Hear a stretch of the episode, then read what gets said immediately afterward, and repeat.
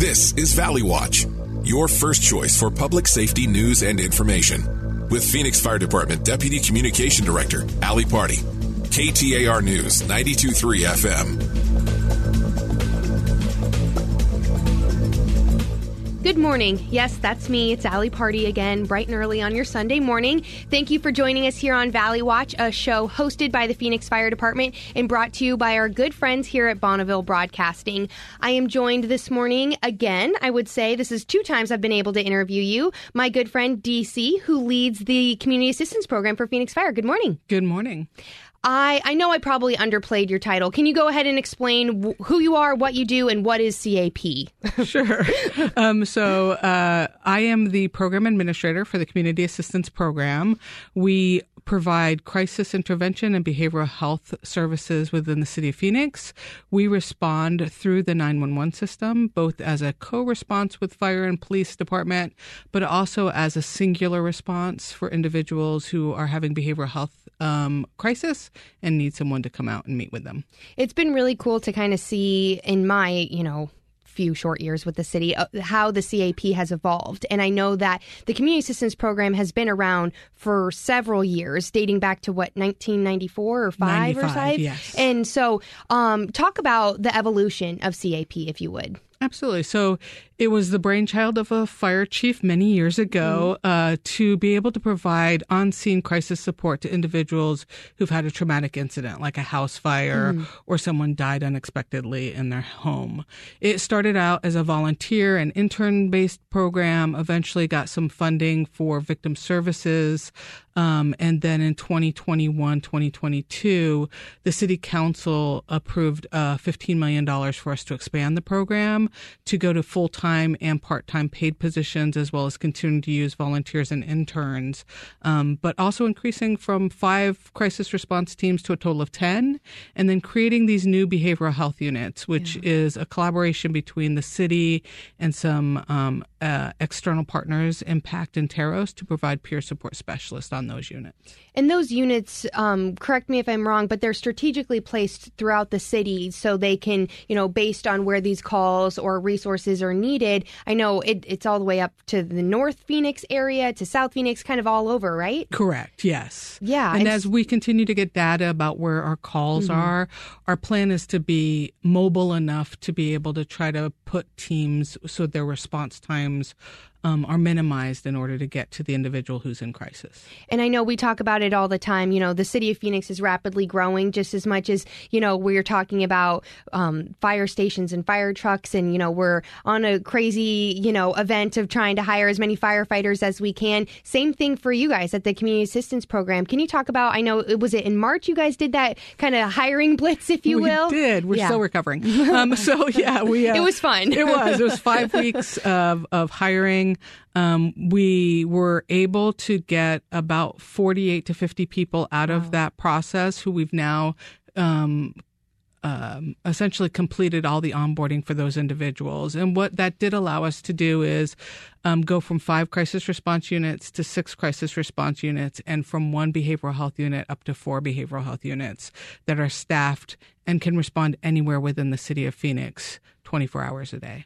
That's incredible. And you think about it, you know, this the job of a firefighter is very difficult and they they can only do so much and they're they're asked to respond to these emergency situations and you know they are compassionate and empathetic but there's another level that's needed and so the layer that this is now supporting with the community assistance program and the expansion and having you know six now behavioral health units and you look at that you know what it what what has kind of been the the latest i guess in the last year you know that response what's that looking like for you guys?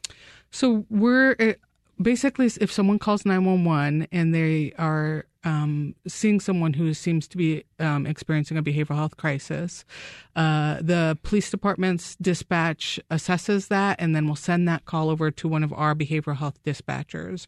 Our teams go out and watch and look for that person because sometimes mm-hmm. they're unhoused and so we yeah. we will try to find that individual that the individual described who called 911 um, and engage with that individual to see what services they're interested in and what they need and sometimes it's a matter of reconnecting them to services that they had been connected to mm-hmm. but um, because of life circumstances they just lost contact with their case manager or weren't able to get the medication that helps them. So we're really trying to get them back into the services that already exist.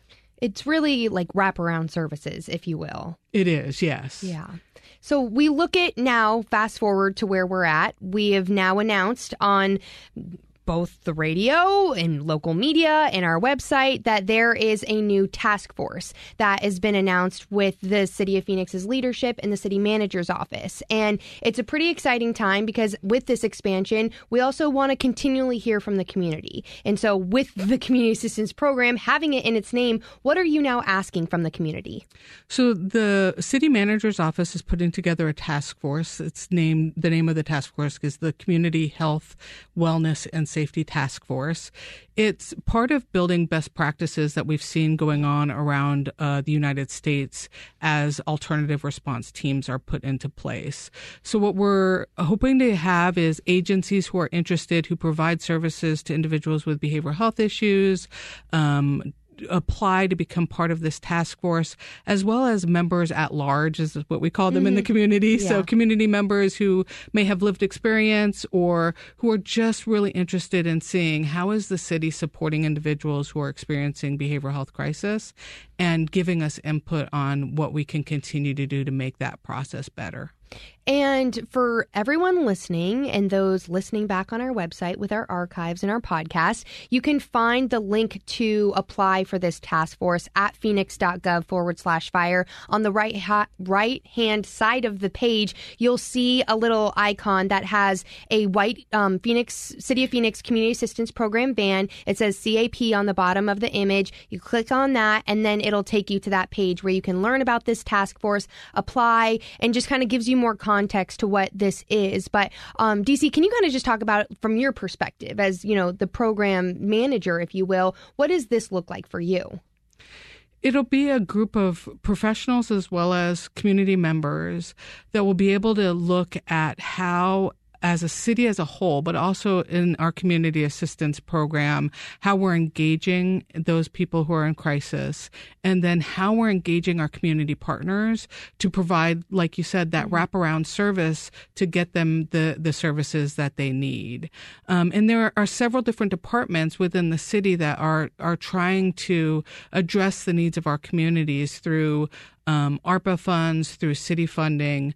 Um, so this will give us the opportunity to look at as a whole for the city, how are we responding and what is, how can we work together within mm-hmm. departments to, to make sure that we're, we're, um, meeting those who are in need mm-hmm. where they're at and then being able to do follow up as needed to continue to provide those resources and making sure that they're getting connected into those community um, agencies and services that provide the long term supportive services. You you talked about it a little bit earlier, and as the city of Phoenix, we take a lot of pride in working with community partners and you know external stakeholders. And I know that the CAP, you guys you guys are working hand in hand with is is it Terros? Who else are, are you working with? Um, Terros Impact, we um, are meeting with, and our, our team members are going out into the community and meeting small businesses um, within the community that offer um, supportive services to those who are unhoused, mm-hmm. to those who are experiencing mental health crises, uh, individuals with pets who who need services, especially mm-hmm. like if a, a house fire and things like that. So yeah. we're constantly reaching out to try to find um, individuals and agencies that can help those that we serve um, in a longer term manner than what we're designed to do. Yeah, I mean, we, we we talk about it all the time. You know, when the nine one one call comes in, the fire truck goes out, and the lights come on. Same thing with the community assistance program. But how can we prevent those emergencies from happening in in the first place? Well, we obviously know that's different when we come to behavioral health issues sometimes. And so, what's the best way that we can try to just serve the community and give them the resources that are available that maybe they just don't know are available? Absolutely. I can't tell you how many times, you know, I get all of our public information officer um, media blasts, if you will. So there's a house fire and they, they send a narrative and they attach photos and images. And I, it, it take, I, I feel really good when I read the last sentence of those emails and it always says, you know, the family, the, the community assistance program is on scene assisting the family with resources, connecting them to this, that, and the other thing. And I mean, you think about it, and it's almost probably your worst day if you have the fire department at your house. Um, then to have a team like yours that are trained in all of these additional, you know, not counseling, but being able to counsel them into the next resource and to be able to talk to them in a way that, you know, we know that you just had your worst day, but we're here for you. Can you kind of talk about what your team does when it comes to those types of things? Sure. It's a lot of education on what to expect next, mm-hmm. as well as emotionally what to expect and how to support each other as family members and as friends um, but also like what does it look like when when a medical examiner's office gets involved mm-hmm. after someone's mm-hmm. died, or what does it look like to have to select a mortuary? How do we get Red Cross involved? Yeah. So, um, and then talking to people about, especially with kids, what is a normal response for um, crisis with children, mm-hmm. and how can they support children through that crisis as well? You guys are great. like I know I'm sure you hear it all the time, but it's it's truly incredible to see it. And you know, I know we worked on a couple of different reports in the last couple of months about your guys' response. Anything that you want to touch on and you know, your call volume or what you guys are seeing right now? Our call volume is definitely going up as we have more units to go yeah. out and to respond and as we increase our time to be able to respond to 24 hours. So we're really excited about that and we're really looking forward to seeing the continued growth and how we can positively impact those individuals who've experienced a crisis.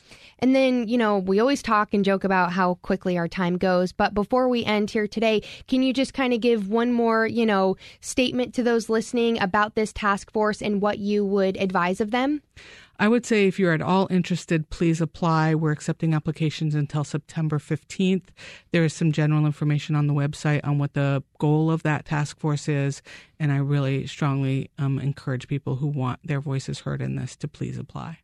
And again, all of that information can be found at phoenix.gov forward slash fire. On the right hand side of the page, you'll see the picture of the CAP van. It's they're both white and red, kind of. Yeah, yes. they're they're all over the streets. You'll see them, but um, they've got community assistance program written on the side, and um, the folks that staff those vehicles. They've got green shirts on. You can't miss them, but they're obviously they're they're friendly faces you can talk to in the community. So even being able to chat with them, I, am always so excited when I see them because they're literally the nicest people. But um, we, we would really just encourage those listening. If it's not you that wants to apply, share it with a family member, share it with a coworker that maybe you know that maybe their family has been impacted in a way that they've benefited from this program and that they could have some really really great advice or information to say, share with us here at the City of Phoenix. But DC, thanks again for joining me. Thank you for the invite. I appreciate you. Absolutely. It's I, I know this won't be the last time I have you on here. We'll get you on here a couple more times and we'll keep plugging the great work that your team's doing. And I can't say it enough. You guys you guys do tremendous work. Thank you. Absolutely. Well, thank you everyone for listening today. We hope you have a safe and happy Sunday.